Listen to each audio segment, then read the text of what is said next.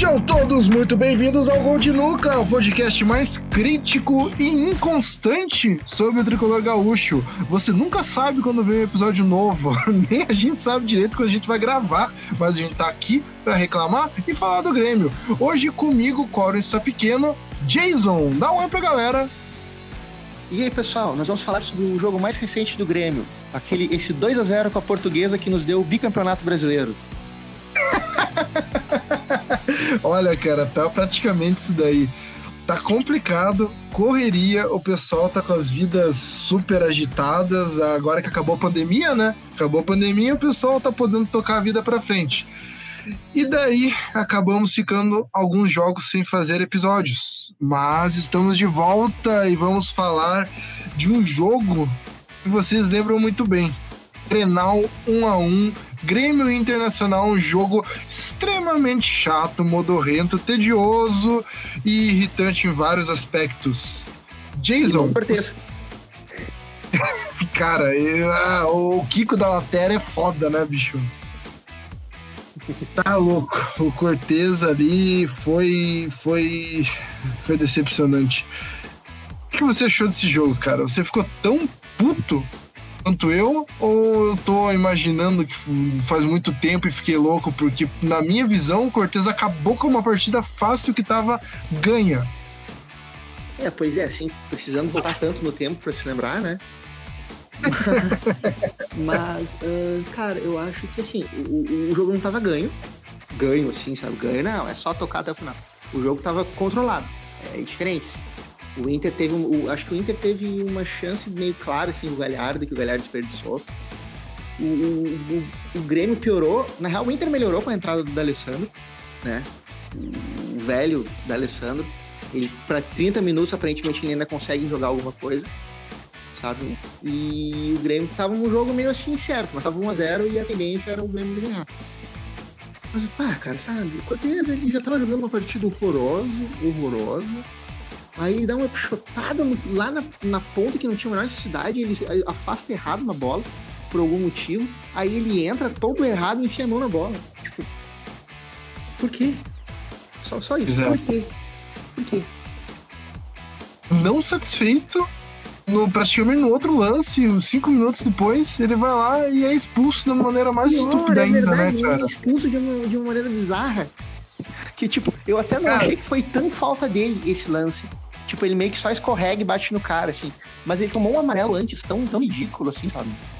Que ele só entra por cima do jogador e toma amarelo que meio que, tipo, ah, pô. Cara, não tem nem como um te defender, tá ligado?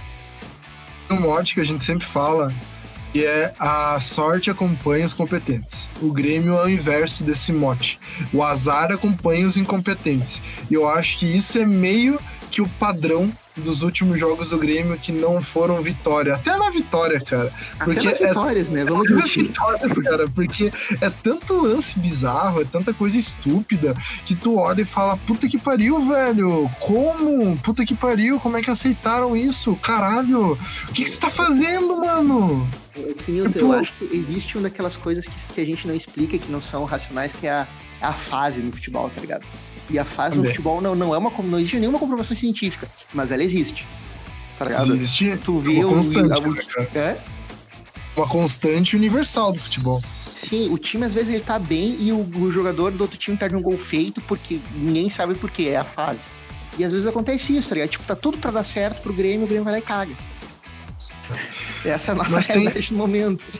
Tem uma parada, uma parada que, que dá um pouco para explicar que é aquela questão que a gente vinha em 2017, que era um time que estava numa boa fase, que a gente falou, mas também tinha jogadores muito bons que realçavam as características positivas dos jogadores medianos e acabavam levando eles para o nível de futebol que eles não tinham. O maior exemplo disso é o nosso Bruno Cortes, que sempre foi um lateral mediano, nada mais, nada menos, um lateral ok apenas. E em 2017 subiu um nível, tipo, foi de nota 5 para nota 6, todo mundo se empolgou pra caralho. Só que uma parte da torcida já colocou ele como se ele fosse, tipo, um outro Arce, tá ligado? Uma coisa absurda. Eu não, não consigo entender a idolatria que o pessoal tem do Cortez ao ponto de defender ele de forma tão assintosa. Porque ele é só um lateral ruim, que teve fases boas e agora só voltou a apresentar seu futebol normal, né, Jason? Ah, Newton, eu acho que isso é devido aos 15 anos, tá ligado? Teve muita Sim, gente, torcedor do Grêmio, que não viu o time campeão, então a partir do momento que tu, sabe, qualquer um vira, tipo, qualquer um vira craque porque deu um título pro Grêmio. É, cria uma, uma é assim, né? assim, né, é. cara? Se o Grêmio tivesse Algum... ganho alguma coisa nesse meio tempo, essa galera que hoje tem, sei lá, 22, 23 e não lembra, tipo, do Grêmio dos anos 90, do Grêmio dos anos 2000, tipo, teria alguma coisa mais para relacionar e não seria, não teria essa devoção tão cega. Eu penso eu, né? É. Mas é isso, tá ligado? E quanto ao Cortez, cara, ele nunca foi muito bom. Mas agora eu acho que o processo que se iniciou ano passado se conclui com um cara que já não tem mais condição de jogar bola, né? Não. Hoje em dia ele já tem futebol para ir para uma segunda divisão, um time menor do Campeonato Brasileiro, para tentar manter essa posição de destaque. Se ele não quiser ser um, apenas um reserva competente, que ainda eu creio que ele possa ser um cara que tá ali, que entra no final do jogo para compor, para ajudar, né, cara? Mas é, não dá para aceitar ele como titular. Olha ali os outros. Principalmente, né? Olha os outros times do futebol brasileiro, praticamente todos têm laterais esquerdos, no mínimo bons, tá ligado? Desses que estão competindo com a gente num hipotética tentativa de título que já nem é mais uma, uma tentativa, né? Já que a gente tá muito atrás dessa, dessa, dessa corrida, mas o patamar que o Grêmio se coloca não deveria estar tá com Cortez de titular. É, é, aí, aí, a gente entra numa questão muito mais profunda, né? Que eu acredito que o, o patamar que o Grêmio se coloca é o que, é o que ele tá no momento de disputar primeiro para não cair, né? É, é complicado, mas, assim, né, cara? Uh, mas uh, só falando do Cortez, eu, eu, ele sempre teve como, como grande qualidade a vitalidade, né? O vigor físico, até a velocidade, a capacidade de composição. E a gente vê que não tem mais perna, assim. Tipo, se vai, já não consegue mais voltar sabe? Não consegue mais manter a concentração, às vezes, por próprio desgaste. E, tipo, beleza, eu entendo que a gente tá numa temporada uh, um pouco mais apertada que o normal. Eu entendo que tá ruim para todo mundo jogar quarta e domingo todo toda semana, sabe? Sem faltar nenhuma. Mas, bah, não dá mais. Pro Cortez não dá mais. Não. Não dá, talvez né, assim, cara? mantendo reserva, jogando tipo uma vez a cada duas semanas, talvez ele até consiga entrar bem. Sabe? Mais descansado, assim, sabe? Mas ah, esse cara que joga quarta e domingo já, já, não, já não é mais pra ele. Não, não tem como, né, cara? Ainda mais quando a gente pagou caro pra caramba pela contratação do Diogo Barbosa e nem tava utilizando, né, cara? Nem tava utilizando. É, é. Sobre o Grenal. Essa contratação eu não entendi, honestamente.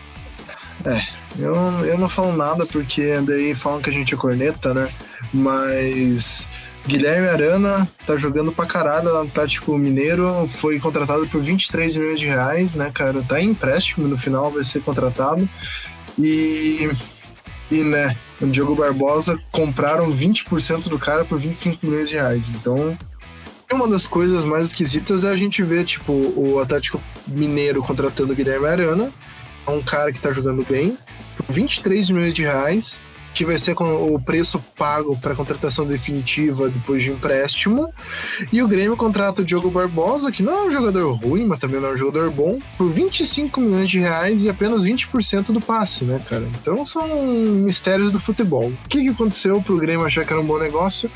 Eu não sei. Mas, né, vamos falar das coisas boas do Grenal. Que teve uma outra coisa boa. Primeiramente o PP, né? Que cada vez mais vem se mostrando um jogador decisivo. E depois o Renato ter entrado com três volantes, que manteve uma consistência defensiva e organizou o time, né? Acho que foi a última vez que o Grêmio jogou com esses três volantes. Dos próximos três jogos ele não viria repetir, né? Né, Jason? Eu acho que. Bem, eu, quanto ao PP, sim, ele tá numa fase excepcional. É um jogador que cresceu muito, né, de, sei lá, de um ano para cá, principalmente. Cresceu demais. Uh, eu acho que o Grêmio, ele apresentou um... Tem alguns outros pontos, assim, tipo, o Lucas Silva entrou bem no jogo, ele quase marcou de falta. Não sei se tu lembra. Bem, não lembro exatamente do lance, é, não, mas ele, eu lembro dele bem na partida. uma boa defesa do Lombo. Eu acho que... Bem, quando o PP é o cara que carrega o ataque do Grêmio, né? Eu lembro que Sim. eu tinha falado no último podcast que o quanto, o, por exemplo, o Diego Souza ia melhorar com o PP do lado dele. Dito sabe? e feito, né, cara? Tipo, sim, tipo, ah, o Diego Souza é o meu centroavante dos sonhos, é um centroavante que merece titular do Grêmio. Não. Mas ele não é aquele cone que ele tava sendo com o, o Alisson e o Everton, tá ligado? Ele consegue se ap aparecer para dar uma fazer uma parede, dar uma assistência, dar uma casquinha e até de repente marcar um golzinho que outro. Exatamente, não, cara, consigo, não peço muito mais que ele do que não peço muito mais dele do que isso, porque eu sei que ele não entrega mais do que isso. Só que, por exemplo, já é muito mais que o André e que um Tardelli faziam. Nossa, com certeza, né, cara? Sendo que o Tardelli custava 1,2 milhões, milhão, né, cara? Por mês. Absurdo, por mês. Absurdo pro cara não conseguir fazer nem isso. Uh, tanto que no último jogo, não querendo atropelar, o Diego Souza teve talvez uma das melhores apresentações dele com o Grêmio, apesar da burrice extrema que nós vamos falar quando chegar no Grêmio Botafogo. Sim. Uh, é, sobre e... o Grenal. Eu acho que no Grenal o Renato ele resolve tentar um esquema que ele anda insistindo nos últimos jogos e que não deu muito certo, que é colocar o Robinho como um, um um, tipo um falso armador, tá ligado? Porque o Robinho ele não chega a jogar na posição que o Jean-Pierre e o Isaac jogavam, tá ligado? Ele joga mais recuado. Só que é complicado, tipo, ele, ele joga em linha, mas ele avança um pouco de vez em quando. E nessa avançada dele acaba quebrando um pouco até a linha de marcação, tá ligado? Você percebe que fica um pouco perdido ali os volantes do Grêmio quando o Robinho fica nessa de não sei se o próprio Robinho, pela falta de traquejo do time, né? Como ele faz pouco tempo que tá, ele ainda não se acostumou à reconstituição defensiva e pode acabar deixando espaço. Mas também tem a questão física, que ele claramente não tá no físico. Não, não, o Robinho claramente atleta, não tem né, físico. Cara? Ele não, não tem, não tem. Ele visivelmente ele tá meio gordinho, mas isso pode ser o biotipo dele, mas ele não, não chega nem perto de aguentar tipo 60 minutos de jogo. Não, não chega não. Aguenta, tá ligado? E o, e o misterioso é que ele acabou se tornando uma presença constante no time do Grêmio nos últimos jogos, né, cara? O Robinho tá sempre aparecendo, apareceu sim, em todos os jogos dos últimos quatro. Sim. E, mas assim, eu, eu, é, é, aquela coisa, tá ligado? Eu entendo o que o Renato quer com ele. Mas o Renato já deveria ter entendido que não tá rolando. Tu entende o que quer dizer? Tipo, Talvez... insistir, tá ligado? Tipo, colocar, beleza. Insistir um pouco para ver se vai, beleza. Mas chega um momento que você diz, ok, beleza, não, isso não deu certo. Talvez o Renato esteja um pouco receoso das outras opções e daí fica insistindo no cara, porque sabe como é que o Renato é conservador nessa questão de seleção de jogadores, né? Todo é jogador que, que ele quer colocar, entre aspas, tem que ter se provado em algum momento na carreira. Então ele fica naquela, ah, será que eu vou colocar um Piá ali? Será que às vezes eu coloco o Isaac? Não, vou botar o Robinho, que o Robinho, entre aspas, me dá mais segurança. É, é, é que assim, eh, na questão do Isaac, eu vejo que o Isaac já foi testado e o Renato meio que não aprovou. É, tá eu concordo. Hã? Acho que ele, eu concordo, eu acho que ele não gostou mesmo do Isaac. Ele, Apesar tipo, de eu até achar... ele deu até um, ele deu até alguns jogos pro Isaac nessa posição e tipo foi justamente foi o pior momento do Grêmio, talvez não só pelo Isaac, mas é que o navio afunda tu vai junto, né? Infelizmente é assim no futebol. Tá ligado? E então não não falou o Isaac. Eu acho que naturalmente o Jean-Pierre vai entrar e eu acho que o Renato vai tentar colocar o Jean-Pierre nessa função do Robinho, tá ligado? É, espero que sim, né? Tipo, um tripé de volantes e, e, e o Jean-Pierre como cara que é volante, tipo, compõe também na linha de volantes, mas sai um pouco mais. Eu, eu, eu, eu tipo, eu vejo isso como um troço que pode dar certo. Se é, o Renato vai colocar, o... não sei, mas pode dar certo, Renato, tá ligado? O Renato flutuou daquele esquema que ele tava com o 4-3-3 que ele usou no outro Grenal, que ele começou a utilizar quando tava com a corda no pescoço, que foi um esquema que o Grêmio achou que teve uma efetividade boa, que mudou um pouco o estilo de jogo, se tornou um jogo mais vertical, um jogo mais objetivo, né, e conciso, e flutuou. Agora voltando um pouco pro 4-2-3-1, um 4-4-1 nesses últimos três jogos, sabe? Não um jogo do Inter nos outros três jogos. E então parece que ele tá tentando achar uma maneira de encaixar o time sem o Jean-Pierre. E usando o Robinho, que nem você falou, como essa peça coringa. Mas, né, vamos ver se o Grêmio se movimenta no mercado para contratar um jogador de meio, que eu acho muito difícil. É, mas seria. o Grêmio gostaria, só que os valores assustam. Os valores sempre assustam, né? Mas eu, é que eu acho que a grande questão do, desse 4-3-3 com três volantes é que o Renato percebeu um troço que nós mesmos comentamos, que é que dependendo de quem jogar, a criação não existe. Não, não é, depende é. muito da criação dos pontas, né, cara? É, e é, exige muito. Não é. esse, tipo, esse 4-3-3 pra funcionar, vira o PP Ball, tá ligado? É bola do PP e PP faz alguma coisa. tá ligado? Eu acho um recurso bom. Tipo, ah, eu, eu acho que tipo, um jogo. Ter um, um, algo diferente para se mostrar, que nem foi ele Grêmio River, que a gente fez praticamente isso. E funcionou, Sim. né, cara? Não, é eu, eu, acho que, tipo. É, quase. Faltou 10 minutos, mas tudo bem. É, não, não, mas tipo, eu acho que é, é, muita questão de, tipo, no aperto ou contra um time muito melhor, eu acho que o, o Renato vai nessa. Mas, tipo, contra um coxa em casa, contra um Botafogo, meio que ele fica até com medo, tá ligado? De colocar. Porque, eu não tipo, acho imagina se não dá, porque imagina se não dá certo. Não, eu, a gente não acha errado. Mas tu imagina, aí o Grêmio empata em 0x0 com um coxa, com, entrando é. com três volantes em campo, cai a casa para ele, tipo, bonito, tá ligado? Dando uma avançada ali pro Grêmio Coxa, que nem tu tava falando, e interlapsando um pouco o Grêmio Botafogo. Uh, eu vi, nem tu falou, uma, um time nessa pegada, tentando jogar um pouco mais leve contra esses dois adversários que o Renato classifica como mais fracos. E realmente são. Uh, principalmente o Grêmio e Botafogo, quando tu pega ali que o Maicon começou junto com o Robinho e com o Matheus, tá ligado? O Renato, talvez porque ele tenha analisado o Botafogo e saiba que eles não jogam pelo meio, que eles têm um meio central fraco, que depende muito do Honda, o Honda não estava jogando de titular, e ele sabia que ele podia jogar de forma mais leve no meio, e com um controle de passe, ele conseguiu colocar o Botafogo no bolso, que não teve muito poder de reação, porque o Grêmio Fogo deixou o Botafogo nervoso com aquele controle de passe. Já contra o Coxa, foi um jogo que eu achei até bonito, cara, por incrível que pareça, que teve umas situações onde o Coxa demonstrou um futebol um pouco melhor que alguns outros adversários que a gente viu, mas funcionou melhor do que a gente tinha visto antes, aquele 4-2-3-1, só que ainda não é algo que eu me sinto seguro de falar. Pô, o Grêmio jogou bem pra caralho. Ele teve pontos onde foi bom futebol, mas ao mesmo tempo teve pontos que assustou bastante, né? Aí a gente, aí eu coloco naquela questão da fase eu acho que esse jogo do Coxa, ele, ele é muito... Ele exemplifica bem isso. Por quê? Porque com o jogo contra o Coxa, o Grêmio tava ganhando de 2 a 0 fez 2 a 0 cedo. E, tipo, todo mundo... Ah, beleza, foi. E o time do Grêmio começou a tocar bola, tá, tipo, tipo, ok, o jogo está tranquilo, vamos, tra vamos nos tranquilizar, sabe? Que o Grêmio começou a mil, aí vamos tranquilizar, vamos, vamos trabalhar a bola, ver se a gente acha um gol.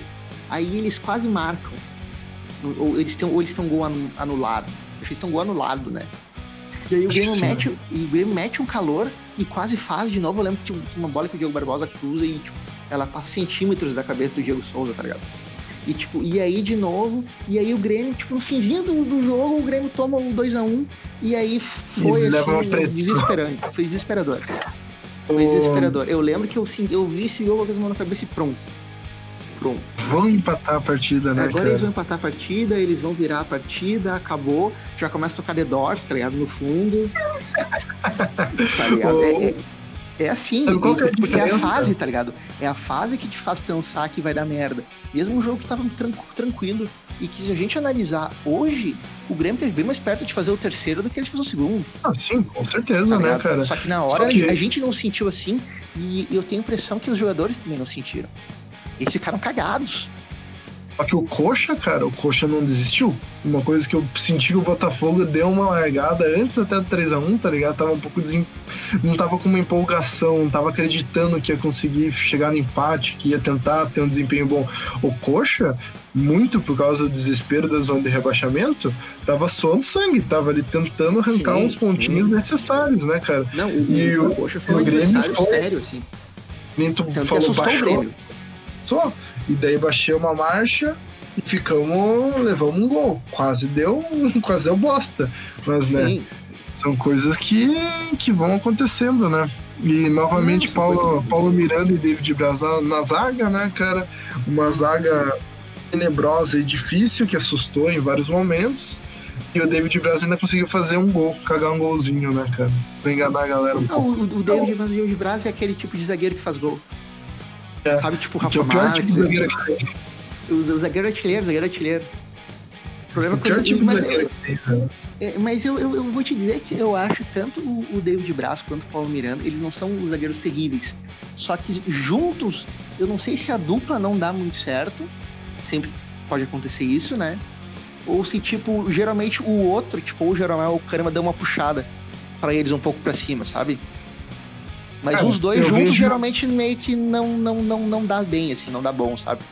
Os eu vejo juntos. da seguinte forma, cara. Eu vejo que eles têm características muito similares. Eles Pode são ser. zagueiros que têm pouca intensidade física eles não conseguem correr, acompanhar na corrida. Eles são inteligentes, eles têm uma leitura tática até ok, sabe? Com a bola no pé, eles não são horríveis, só que pela falta de intensidade, eles não conseguem estar tá perseguindo os jogadores adversários no campo, como a gente vê o Kahneman, e quando o Kahneman não tá, o próprio Jeromel fazer. E que quando o, Kahneman, quando o Kahneman não tá, quem caça é o Jeromel, cara. O Jeromel, sim, mesmo estando velho, ele sai louco, arranca, tira os caras da jogada, tem aquela presença para ajudar o meio-campo a compor naquela faixa central. Já o David Braz e o Paulo Miranda são zagueiros reativos, né, cara? Aqueles caras que ficam esperando para ver o que, que vai dar. E a gente vê muito do problema que eles jogando juntos, que ficou bem explícito no Grêmio Santos, né, cara? É. Grêmio Santos é. foi foi uma tragédia grega horrível, foi, foi, cara. Foi triste, foi triste porque o Santos fez aqueles dois gols de pênalti e teve, eu acho que só uma ou duas chances. Não foi um jogo, tipo, meu Deus do céu, o Grêmio tomou calor o jogo inteiro. Mas não. é aquela coisa, tá ligado? Ah, um pênalti cagado, ridículo do, do, do, Paulo Miranda. Que é aquele pênalti que eu até digo que é o pênalti da infelicidade, porque eu nem vejo ele esticando o braço. Ele é tipo um movimento de corrida e a bola bateu, tá ligado? a coisa que a gente tava falando antes, do, do Grêmio, você é cheio de jogadores meia boca que acabam atraindo esse azar, né, cara? Que é, acabam sendo incompetentes quando não dá para aceitar uma incompetência. Sim, sim, mas é. Mas voltando ao, ao Paulo Miranda e David Braz, é isso, cara. Eu vejo eles como uns zagueiros nota tipo 5, 6, que tipo, um entrando não vai comprometer, tá ligado? Um entrando. Os dois juntos não, não, não dá. Não dá, não, não flui. Não. Não claro que. De repente pode colocar até de repente lá, o David Braz e o Tonhão, de repente, sei lá, tá ligado? Juntos. Eu concordo, cara. O Tonhão que tem uma característica... melhor. E assim, eu, eu, eu, eu não sou um, um, um dessa grande turma que virou adoradores do Tonhão de repente, velho. Ele é um zagueiro que ainda tem alguns defeitos bem sérios no jogo dele. Mas. Ah, não. Mas, tipo... Ele é limitado, ele é novo, tem muito a aprender, né, cara? Mas ele, ele, ele é rápido, ele é intenso, ele né, é, cara? Ele é rápido e ele tem uma boa saída de jogo. Sabe? Saída de jogo. Né? Só que, tipo, ele, ele, tem, ele pega um pouco no posicionamento e ele, ele, ele é meio. Ele é fraco, claramente fraco no jogo aéreo, e ele é meio afoito às vezes. Acho que pela juventude, assim. Ah, contra o, o Botafogo, ele tomou uns, uns dribblezinhos. É difícil defender, tá ligado? Difícil defender o cara. E tu tá, tipo, ele jogou abraçado no Jeromel, tá ligado? E, cara, se tu não, se tu, vê... joga de zagueiro bem do lado do Jeromel, tu não pode jogar bem de zagueiro nunca, meu galo.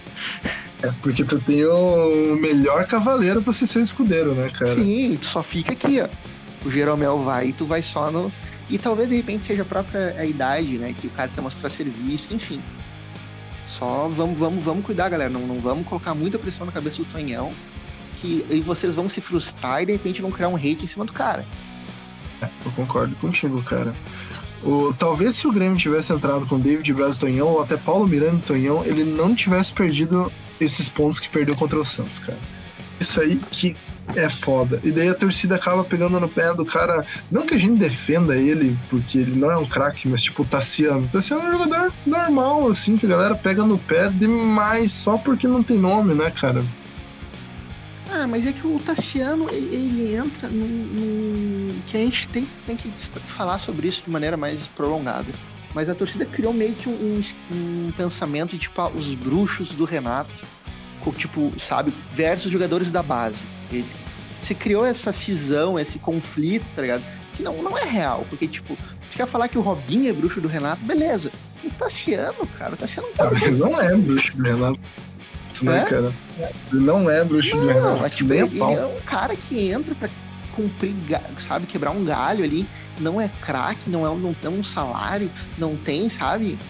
Tipo, é só, ele é só um cara que tá no grupo porque, tipo, o Grêmio não tem outros caras melhores pra colocar de volante. Resumindo. É isso aí. Tipo, é o Darlan, é o Matheus Henrique, é o Lucas Silva e é o Maicon.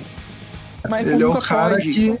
Tá se o Lucas Araújo jogasse bem, tá ligado? Se a gente soubesse é. que o Lucas Araújo é bom, é o cara que tá no lugar dele, tá ligado? Tipo, tá sendo vaso, então o Lucas Araújo no lugar. Ou qualquer outro cinza que fale, não, tô bem. Eu lembro do Machado, que Pô, a galera falava. Caio. Pô, cara, ia ser bom, Caio. Qualquer um desses caras poderia estar no lugar se eles fossem melhores que o Tassiano, né, cara? É. E o próprio Tassiano não é um mau jogador. Não. Um mau jogador, sabe? Tipo, ah, esse cara é um ruim, não tem como jogar bola. Não, o Tassiano é o cara que ele faz a função feijão com arroz dele. Agora, contra o Santos, rápida, eu entendi que... Contra o Santos, o Renato ele fez um troço que ele, ele resolveu tentar um troço diferente. Essas coisas de experimentações que ele tá precisando fazer, né? Ele colocou o Tassiano, que é um volante extremamente. É um volante que, apesar de não ser da característica, ele virou um primeiro volante marcador, assim. E o Lucas Silva também como, como segundo. E o Robinho um pouco mais solto para ver se, tipo, se ele fazia um meio mais robusto. Não deu certo.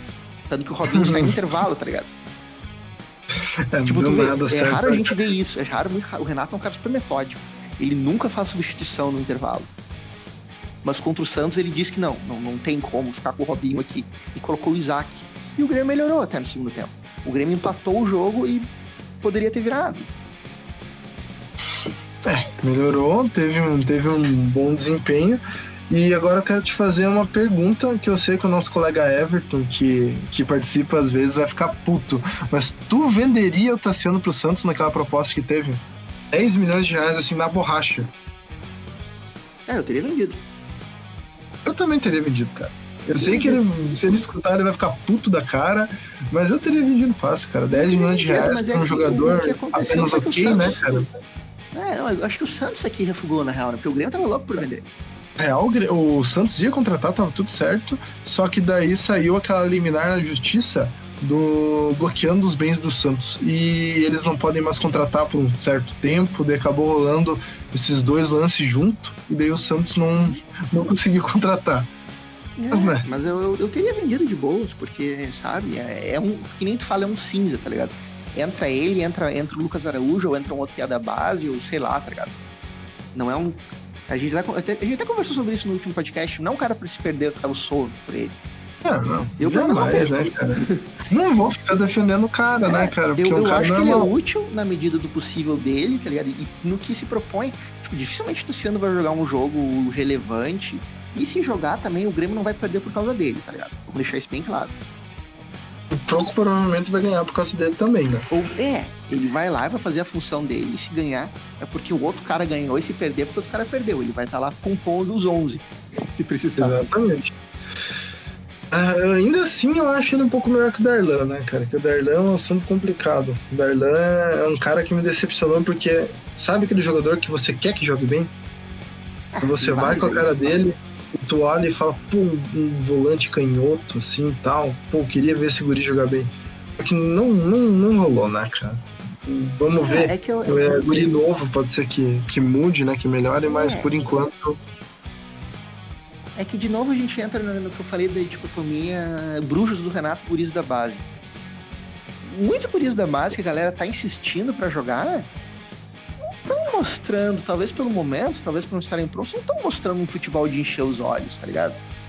Darlan é um, tá ligado? Darlan, ele já teve uma boa sequência e, por, e tipo, sabe, por mim, cara, ele aparentemente ele é menos que o Matheus Henrique. E eu sou um cara que critico bastante o Matheus Henrique.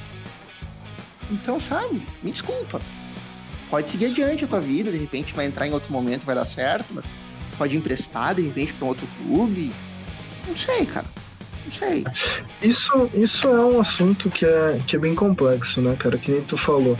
Ah, o Grêmio tá sem utilizar muita base. Coisa que o pessoal da mídia, no geral, nem se ligou ainda, né? Mas a gente vem falando faz um tempo.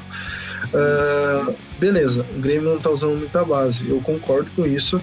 E o, só que no lugar do Renato, né, cara? Será que a gente riscaria tanto assim? Será que a gente não tentaria achar um jogador que fosse do perfil que, tipo, na cabeça dele já tá provado, um jogador mais experiente, né, cara?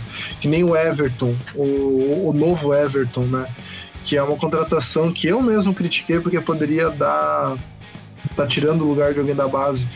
Mas, pois é, né, cara? É, é complicado. Será que é eu faria diferente, sabe? Será que eu não faria? Se tu não colocar o Everton, tu coloca o Ferreira. E o Ferreira, a gente já viu algumas provas, ele até foi meio que arquivado nos últimos jogos, né? Mas uh, o Ferreira, cara, ele é um cara que ele teve alguma sequência assim de uns 5, 6 jogos entrando, e não entrando que nem a gente critica o Renato de colocar o cara aos 46 no tempo, tá ligado? Que eu acho isso uma merda, mas né, o Renato faz isso pra geralmente matar tempo. Mas, tipo, entrando nos 20, 15, 20 segundo tempo, tá ligado? Com um tempinho para mostrar alguma coisa e não, não mostrou, tá ligado? Ele eu foi bem mal assim, nos jogos. Falei, ele chegou a marcar um gol contra o Palmeiras, parabéns por ele, mérito do cara, mas num jogo que ele entrou particularmente muito mal também. Sabe? Eu falo desde o início do ano, cara, que eu acho ele um jogador bem normal. Nem, nem sei por que foi tanta comoção para tentar renovar com ele. Mas, né, agora renovado. que tá renovado, eu também não ah, teria renovado. Tá renovado. Coloca, coloca pra jogar, né? Só que, tipo, que entre tem... ele e o Everton, por exemplo, Cara, honestamente, joga a camiseta pra cima. Quem pegar, pegou. Bem nessa. Sabe? Não, Ah, meu Deus, o Renato está fazendo uma injustiça com o Ferreira. Meu, não, tá ligado? A injustiça ele fez com o PT, tá ligado? Isso daí eu acho que foi uma puta uma sacanagem. Claro que o TT foi escroto de querer passar por cima. Mas, pô, o Guri tá, tá bem lá na Ucrânia. Eu até admito que tava secando pra, pro Guri não ir tão bem, mas o Guri tá bem, cara. Se não me engano, foi, um, foi considerado um dos top 3 revelações do campeonato, tá ligado? Então, tava sendo sondado pelo Bayern, provavelmente não vai problema... ter muito tempo. Então, pô, e esse cara deveria ter tido espaço. Outro, o Diego Rosa, né, cara? Pô, poderia ter jogado, né, cara? O Guri deu uma declaração hoje falando que o sonho da vida dele era jogar pelo tricolor gaúcho e daí agora fez 18 anos, tá indo embora e não vai nem jogar pelo time titular, né, cara? É, mas eu, eu acho que cada caso em particular é um caso. Eu acho que tanto o TT quanto o Diego Rosa são casos, tipo, bem diferentes entre si e que, tipo, a gente tem que esmiuçar um pouco mais eles, tipo... Com certeza. O TT é o, tipo, o Diego Rosa é um cara que, tipo, ah, ele tem 18... Cara, tipo, ele é muito novo, Começa por aí, tá ligado? E bem ou mal ele subiu, tipo, do sub-17 pro sub-20 foi vendido. ele nem. Hum. tipo, cara, ele jogou, é ele, estreou, ele, ele, estreou agora aqui na Copa, na Copa São Paulo desse ano, tá ligado? Sim. E, e aí, foi pum, já foi vendido. Bem, né, Não, e foi bem, foi bem. Eu, era um cara que, assim, no, no, eu, sou, eu, sou um cara conservador também com, com, a, com a utilização da base na minha cabeça. Eu teria colocado ele a sub-20 e já por segundo semestre já meter ele no sub-23 e ver se sai bom, para de repente já no final do ano já começar, sabe? Para já pro ano que vem já de repente já começar ele no gauchão e já, sabe? Eu concordo, é que nem tipo, o, é, exatamente o que o Grêmio fez com o Jean-Pierre e com o Matheus, só é. que acabou demorando demais, né, cara? Com 20 é, anos ele estavam ali vendo de começar a entrar. Só que esse processo tem que ser antecipado um pouco, né, cara? mais rápido. O processo ser mais rápido. 18 anos esse processo tem que ser mais rápido também. Não é.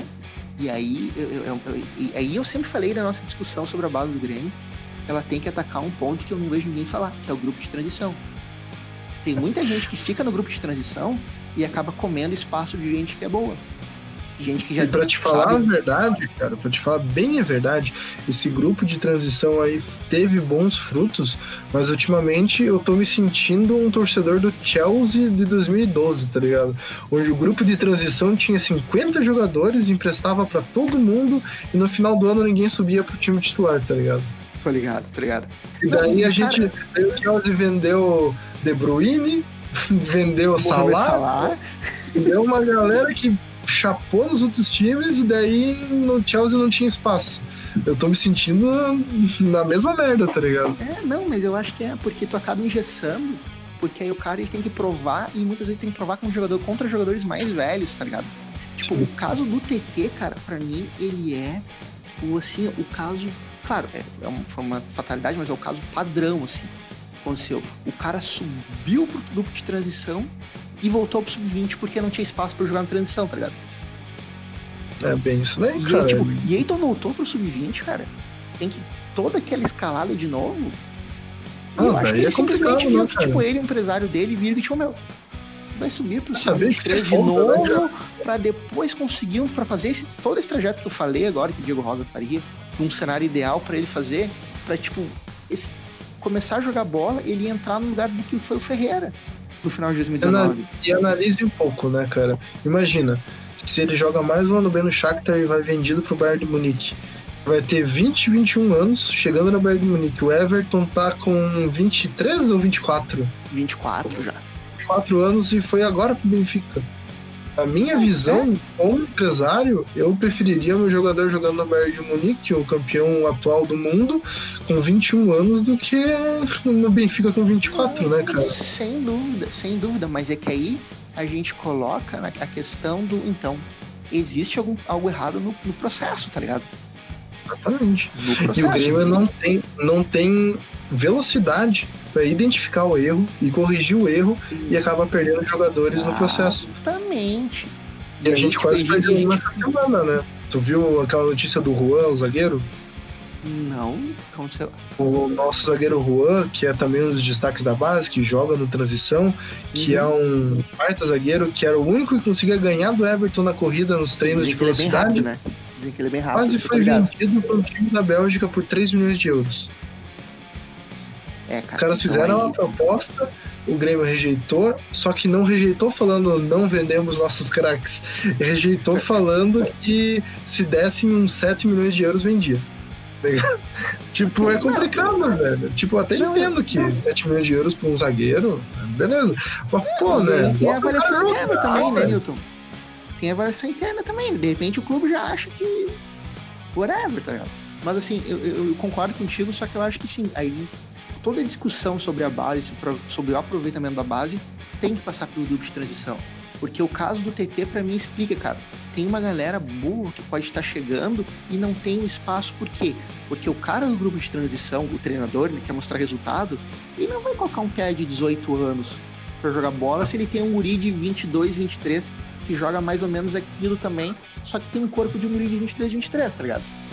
O problema é que a gente não tá básicos. falando, tipo, no caso do Juan, a gente não tá falando que ele tem 18 anos. Ele tem 21 já, tá ligado? Sim. Já devia estar tá jogando.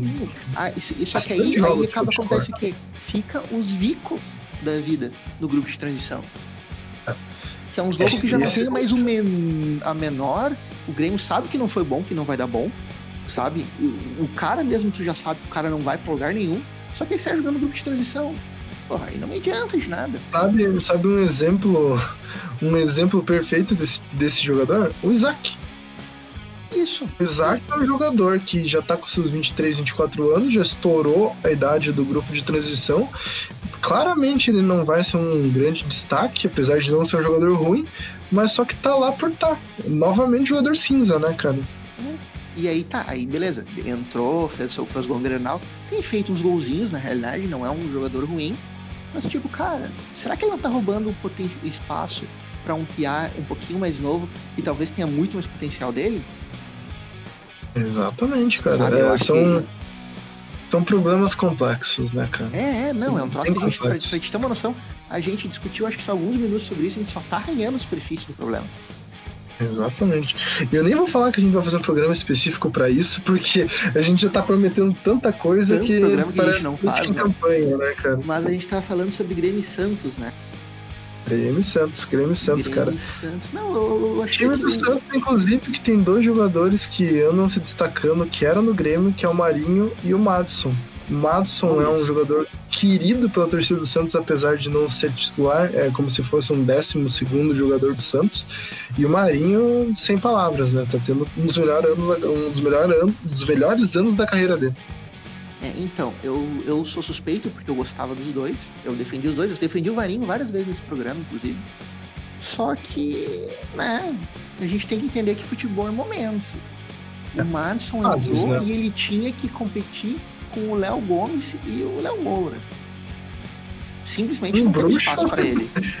Um É, bruxo sim. que não ia sair nem a pau e outro que tava numa franca Em sessão, né, cara? 2018, 2019. Isso. Foi 2018, Madison, né?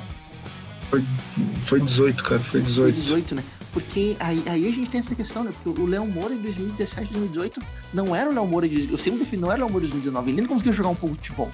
Com algumas dificuldades, tá ligado? Não, conseguia, Aquele cara conseguia. Já devia sem- estar sendo considerado um terceiro reserva, né? Sim, sim, não. Já, já não era craque, já não era, mas era um cara que ainda conseguia jogar futebol. O de 2019 nem isso. Não, Mas sabe, 2019 então, tipo, aí entrou o Léo Gomes bem, sabe? E, meu, é muito fácil o cara se perder e ser descartado, sabe? Naquele caso. Porque tu tem o Léo Moura, que é querido pelo grupo e, e aceitava a reserva numa boa, como ele sempre aceitou, tá ligado? E ainda conseguia jogar um futebol. E tu tinha o Léo Gomes de titular. Um lateral em franca ascensão. Fica difícil, sabe? Tipo, tu ser o terceiro reserva. Com quase Tem outro- perspectiva de entrar. Tem outro fator que aplica para os dois casos, que é o estilo de jogo dos dois não encaixava no estilo de jogo do Grêmio, né? Sim, Nem do Madison, que o, o Renato não usa muito esse lateral incisivo, apesar de estar usando agora o Orejuela, né? Que é um lateral que tem aquela característica de ir até o fundo com velocidade. E o Marinho, que também é um jogador que o Renato, na época, não utilizava, hoje utilizaria, mas na época não utilizava, porque ele via o, o ponta direito como algo tático, como quase um meia direito. Sendo que hoje teria espaço um atacante pela direita, né, cara? Claro Até para tentar É contrabalancear. que O, o, o Marinho, ele tem, tem também a questão do azar, tá ligado? Porque eu lembro que o Marinho chegou e quando ele começou a engrenar ainda em 2018, né? Ele se machuca. E ele perde o, o finalzinho do ano. Quando ele tava querendo engrenar, tá ligado? Aí o, o Ramiro já tava embaixo, o Alisson meio ganhou aquela posição naturalmente. Aí no início de 2019, o Alisson machuca. E, meio- e o Ramiro sai, né? E, E abre ele espaço pra ele ainda faz aquele ele vídeo faz aquele ridículo. vídeo, é, tem toda aquela merda. Mas eu acho que isso a galera meio que aceitou de boa internamente. Tá ligado? Se deu um xingão nele, ó, mas deixou de boa. Tanto que ele começa muito bem o Gauchão.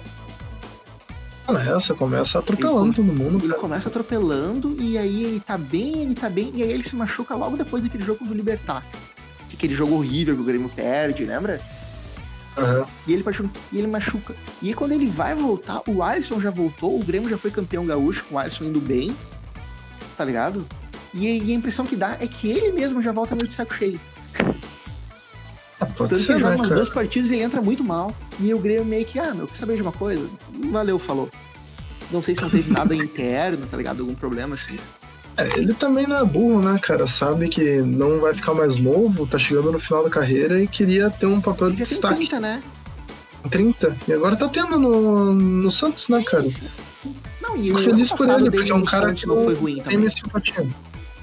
Não, foi bom, ele já era um, um ponto principal do time. Só que esse ano ele tá sendo o decisivo, né, cara? Não, tá 10 gols do campeonato. Não, tá jogando bem. é- Ele é um jogador interessante. Só que ele é um jogador interessante pro, pro tipo de jogo que, tipo, ah, ele é o cara que vai. Sei lá, é o time que tu vai jogar a bola pra ele, pra ele tentar no mano a mano 10 vezes e conseguir uma, tá ligado?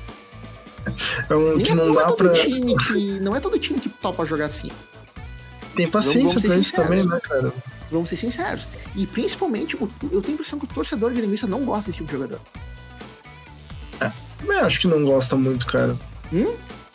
Também acho que não gosta muito, que Sabe? prefere um cara mais completo.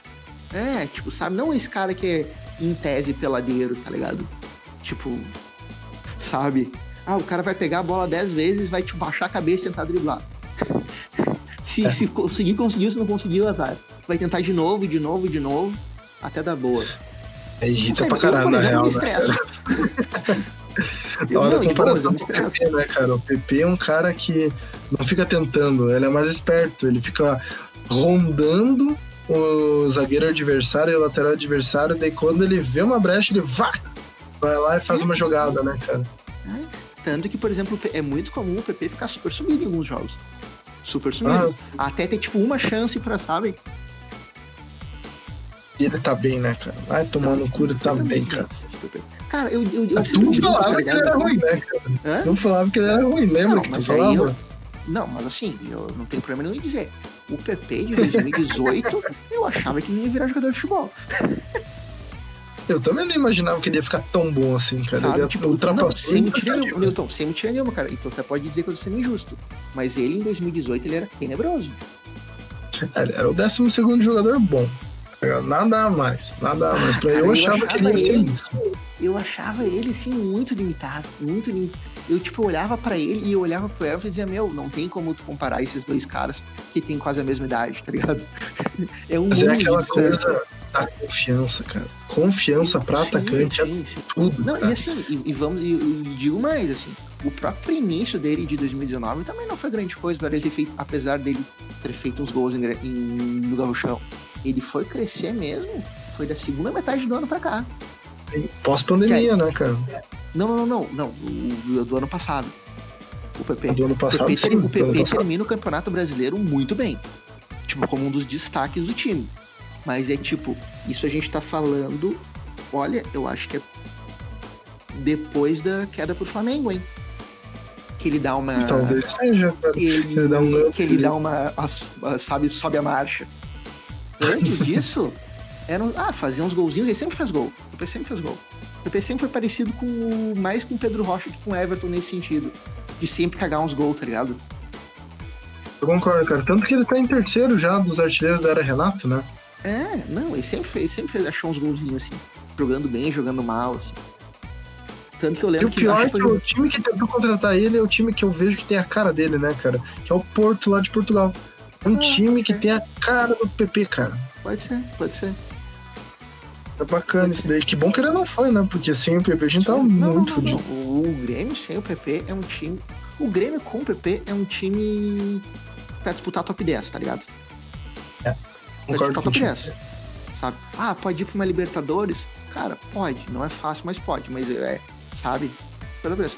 O time sem o PP é um time pra. Não digo que disputa não cair, tá ligado? Mas vai ficar num, naquele agrião que ninguém sabe o que acontece, tá ligado? Quem sei lá, entre décimo quarto e o décimo, tá ligado? tu entende o que quer dizer? Tipo, é, a realidade é essa quem escutar isso e não for acostumado com o programa acha que a gente tá exagerando, né, cara? Mas. Ah, meu, desculpa. Venhamos, né, cara? Não eu tem não, como. Desculpa. Mesmo depois de diga... vitórias aí, né, cara? Sim. Não, e tu vê quando o PP saiu do time por lesão, que o caos que não foi. Desapareceu, né? Acabou o time. Acabou o time. Acabou o time mesmo, gente. Puta que pariu. Aquele momento que saiu o PP e a gente ficou com o Everton e o Alisson, pontos, meu Deus do céu, foi, foi quando teve aquele jogo no Chile, que foi um desastre. Foi quando teve a derrota pro esporte. O PP entrou só no finzinho, né? Que já tava machucado, na verdade, já tava sentindo. Ainda, ainda tá, na verdade, um jeito, né? Ainda tá um pouco lesionado. No final do jogo contra o Botafogo ele tava sentindo. Espero que não seja uma lesão recorrente, né, cara? Porque ele é um bom é, jogador. É que eu acho que no caso o Grêmio vai ter que dar um tempinho pra ele. E provavelmente vai ganhar, vai. Né? Eu acho que o objetivo do Grêmio eu, seria o meu, né, se eu fosse da, da comissão técnica, seria ganhar uma folguinha pro, pro, pra parte de trás, tipo, é, tentar meio que entrar no G10, tá ligado? E aí dar uma poupada nele, deixar ele descansando um jogo, ou entrando só no segundo. Que nem o Renato fazia muito com o Everton, lembra? O Everton jogava uhum. todo o jogo do Grêmio, só que muitos dele ele entrava faltando tipo 15, 20 minutos não é um objetivo inalcançável, né, cara? Porque a gente tá com 20 pontos, estamos em décimo primeiro. Se ganhar mais uma partida, não tá duas, tá a gente já fica ali. Tem décimo primeiro.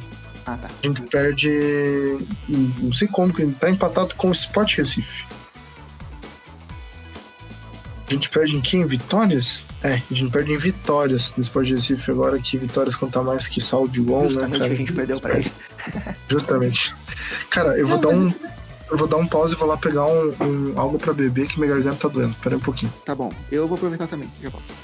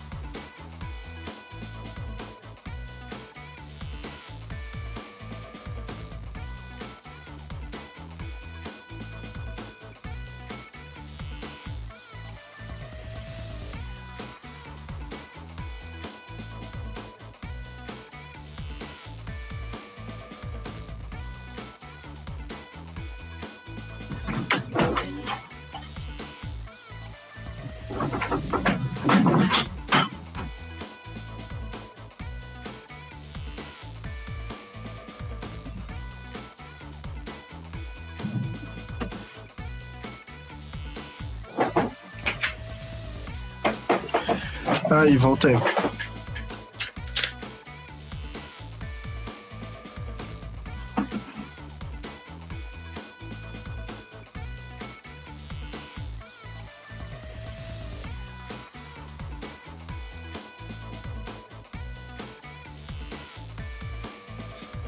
Alô?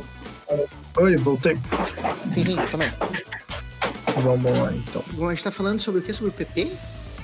O PP. Língua do P. É, nossa, esse daí foi muito ensino médio, cara. Ah, desculpa. Só me veio na cabeça. Mas, é, não, voltando sobre o PP, cara, eu acho que, sim, como eu tava falando, o Grêmio é um time limitado, mas com ele o time cresce. Porque ele é um bom atacante, é um bom definidor. Ele tem um chute forte, né, cara? Coisa que faz a diferença. Ao contrário do Alisson, que quando é pra pegar direita, ele pega de esquerda, quando é pra pegar de esquerda, ele pega de direita. Parece que na hora de concretizar, o Alisson olha pro gol e fala: Meu Deus, o que, que eu faço? E ele sempre foi assim, né? Desde a época do Cruzeiro ele tinha esse problema. É perdido na hora de fazer gol, né, cara? Mas eu acho que o Alisson, cara, o Alisson, o melhor momento do Alisson foi quando ele era a sombra do Everton. Que era tipo assim, o time todo programava pra marcar o Everton, tá ligado? E aí do nada aparecia esse outro cara pela direita e fazia gol, Bem isso daí, cara. tá ligado? E eu acho que ele pode ser isso com o PP também, tá ligado? Ser o cara que não é o coadju... não é o principal, tá ligado? Mas é um coadjuvante que a- a- de repente aparece. O problema dele é justamente isso, cara. Quando o time depende demais dele, tá ligado? Que ele não é um jogador decisivo. Não adianta, né, cara? né? Não adianta, já tá forçado. Ó, só pra tu ter uma ideia, cara, o PP tem 118 jogos na carreira, tem 31 gols. O Alisson tem 298 e tem 42. Olha aí, ó. A Arsenal tá na frente, hein? Olha, eu acho que esse ano o PP passa. Pois é. Mas assim, cara, eu, eu acho que o. É que nem o Robson falou, tá ligado? O Alisson é que a torcida fica de cara pelo Alisson ter esse status de titular inquestionável, tá ligado? E a torcida queria que, tipo, sei lá, jogasse o Ferreira naquele lado, jogasse o Gui Azevedo, tá ligado? E não ele. Só que ele é um cara útil, tá ligado? Ele é um cara que se esforça, ele é um cara que cobra, cobra escanteio, cobra falta, ele é um cara que dá assistência, tá ligado? Tipo, por exemplo, Mas a tá- assistência pro gol do Tonhão no, contra a Católica é sensacional, assim, tá ligado? Ele é um cara útil. É. Só que É, tipo, você não pode esperar. pro- Assistência pro. Diego Souza nesse último, né, cara? Que ele deu aquela ajeitadinha que foi fenomenal. Sim. Sabe? Ele é um cara que tu, tipo, tu também não pode esperar muito dele, tá ligado? Ele é o cara que. Sabe, ele vai estar lá e ele vai ajudar na medida do possível. O O tipo de jogador pra que era pra ser mais um, né, cara? Não pra ser um principal que não tava sendo. Exatamente. É que assim, eu acho que quando o, o sai o PP, né, e fica ele e o, e o Everton nas pontas, ah, cara, ficou ruim. Ficou. Ficou ruim. horrível, cara. Ficou horrível. Porque daí ele virou a referência do time, né? É, Todo mundo procurava ele. E ele sentiu a pressão de virar a referência do time total, né, cara? Por mais que o Cortez fale, ah, ele é a referência naquele, naquela vexame infame do, do aniversário do Grêmio, ele não, não tem nem condição técnica de ser, né, cara? Nem mental, moral, pelo né? cara. é, Ele não aguenta a pressão de ser o cara. sim. É normal, né, cara? A gente precisava de ter pelo menos mais dois destaques ali no ataque, de preferência o camisa 9 e o meia criativo, que daí o Alisson jogava com, com o pé nas costas. Deixa o cara lá jogando que se foda, né, cara? Se a gente aguentou o Ramiro aí tanto tempo, por que não vai aguentar o Alisson, né, cara? Mas eu, eu, eu, eu, eu falei, e eu repito, sim, o martelo nessa tecla, que o Grêmio precisava do GPR jogando bola. Precisava, cara. E, e- e o Negão é foda, cara. O é Jean-Pierre demais, cara. jogando, tipo, por 60, 70% do tempo, o que ele joga é 10, tá ligado? Que é, tipo, realmente ser um cara atento, um cara que trabalha a bola, um cara que, Tira uns passes longos que dá passes nada, bons, cara. assim, que dá um drible, que acha um cara do nada. Cara, o Grêmio é um time muito forte. Yeah. Assim, com esses caras que estão aí, tá ligado? Com esses caras que estão aí. Com o Diego Souza, com o PP, com o Alisson, com o Diogo Barbosa, com sabe, o Orejuela. O Grêmio é um time muito forte. Com todo mundo jogando atento 100%, né, cara? É, é, não, assim, é, todos dentro das suas limitações, assim. Mas eu acho que o, o conjunto ia crescer muito, tá ligado? Vamos ver, né, cara? Vai que tem, tem esperança, né, cara? E começa a encaixar um futebolzinho melhor. Porque. É, é que, o problema do GPR é o GPR, né? Essa é a grande verdade. Agora entrando falar do Grêmio Botafogo, o Grêmio Botafogo, o Grêmio teve um futebol bom, cara. Fazia tempo que eu não vi o Grêmio jogar bem do jeito que jogou. Claro, o Botafogo. Mas jogou benzinho, cara. Gostei. Gostei do jogo. Não, mas aí a gente coloca no. Esse é o Botafogo, mas o Botafogo ganhou as duas últimas e tava à frente do Grêmio. Ah, tava à frente do Grêmio. Mas e, é um time que ganhou tem... as duas últimas partidas, assim. Não é Inclusive um o Palmeiras, né? escroto, tá ligado? Não que seja bom, mas também não é nenhum desastre, assim. Time limitado, futebol brasileiro. Né, um time bem limitado. Entra naquele limbo de times que tem cinco jogadores mais ou menos e o resto vamos encaixando onde que dá, tá ligado? Tipo, tem vários, o Botafogo, Goiás, Esporte, nossa, tem mais da metade do campeonato falou, nesse, nesse limbo aí, cara. O falou um, uma coisa muito legal. Eu passei no Twitter, sabe que, aqueles bagulho que o Twitter te joga de maneira completamente aleatória, que não sabe por que falar? Sim. Aí tinha uma entrevista do Dorival, que ele falou que 40% dos jogadores do futebol brasileiro, da Série A do brasileiro tinham jogar na B. Esse é o nível real deles, tá ligado? E eu pensei, pô, ele tá certo. Aí só que, tipo, será que não é mais? Pode ser uns 60%, cara. Bem mas, fácil, mas, assim, uh, quanto ao jogo do Botafogo, eu achei que o Grêmio foi bem, sim. E eu achei que o Grêmio também ele teve, teve, contou com uma certa sorte de fazer os gols no momento certo. Tipo, ele fez o gol no final do primeiro tempo. E ah, beleza. Aí tomou e todo mundo, puta que pariu. Agora vai vir um, um filme de terror, tá ligado? Aí, tipo, uns dois minutos ele já faz o 2x1. Um, tá ligado? E todo mundo, opa, beleza, beleza. Voltamos pra onde a gente estava antes. Agora vamos ver. Aí o Diego Souza é expulso e, tipo, acho que uns 5 minutos depois o Grêmio faz o terceiro, né? Bem isso aí, assim, cara. Né? Então, tipo, mesmo, quando o Botafogo diz, opa, eles estão com a menos, de repente, vamos, pum, outra porrada na cabeça, tá ligado? E acaba, daí não tem mais esperança pro Botafogo. É, porque aí, tipo, pô, os caras cara estavam com uma menos, a gente vai, pô, já tomamos o 3x1. E, sabe, e teve chance, o Alisson teve uma chance bem boa de gol também. Teve. Eu achei que o Grêmio foi bem, cara. Eu achei que o Grêmio foi bem. Eu achei que o, o Maicon foi bem, vamos ser justos. Foi, foi bem. O Maicon tem jogado bem quando joga, o que é raro. Mas tem jogado bem. Não, vamos admitir, pô, o Maicon já. O Michael joga uma vez por mês, quase no Grêmio, hoje em dia. Exatamente, cara. Eu tinha aquela aposta com o Everton, né, cara, que eu, eu, eu ia ganhar se o Michael não chegasse a 25 partidas, mas acho que ele vai chegar. Lentamente, mas vai chegar. Velocidade de Williams, tá ligado? Fórmula 1 hoje, tá ligado? Três voltas atrás, mas indo. mas é foda, né, cara? Porque, como eu comentei antes, o, o Grêmio pegou o adversário perfeito porque ele conseguiu jogar o jeito que ele sempre joga, sem entrar naquele modo direto e com três volantes, do jeito que gosta de jogar, porque o Renato gosta de jogar esse futebol leve e estilo Roger, tocando a bola entre si. O Botafogo aceitou de uma forma bem simplista o jogo proposto pelo Grêmio em momento algum tentou marcar o Maicon, tentou marcar os volantes de forma mais incisiva, sabe? Foi bem passivo o jogo deles. Tem alguns jogadores que eu achei legais no time do Botafogo que eu contrataria, que é o Pedro Raul e o Babi. Eu ficaria de olho neles, mas devem estar acima do orçamento do Grêmio, que é zero. Os valores e... assustam. É, como sempre.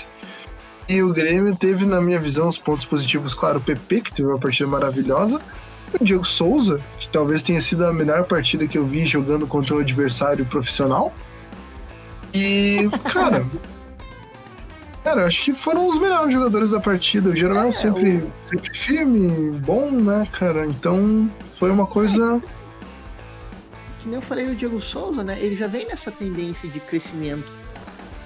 Por exemplo, eu acho que ele deu três assistências pro PP nos últimos jogos. Eles se dão bem, do, né, cara? Do Grenal. É, porque, porque eles combinam, né? Porque um é explosão, velocidade, e o outro é, um, é aquela coisa parada, mas tipo com força física, tá ligado? E técnica, que, que o Diego Souza obviamente tem, tá? Tipo, pô, por exemplo, ele deu uma pifada bonita nele no Grenal. Admitir. Deu, deu. Foi bonita. Tá e o toquezinho que ele deu pro PP também foi, foi foda, cara. Hum, Esse não, último tipo, jogo agora. Hum, tipo, sabe, dá, dá, dá pra ver um. Dali sai jogo, tá ligado? Dali sai jogo. Porque aí, tipo, ele é forte, ele aguenta pancada. Se ele conseguir, se ele consegue proteger bem do, do, dos zagueiros, não que ele vai conseguir todo, todo jogo ou todo momento, mas tipo, um lance que ele consegue, tipo, proteger a bola do zagueiro e encontrar o PP, ele coloca o PP na cara do gol, nem no Grenal. Na cara se do ele gol. Tivesse dois anos a menos, né, cara? Tava ah, ótimo. Bom, mas é que aí, né?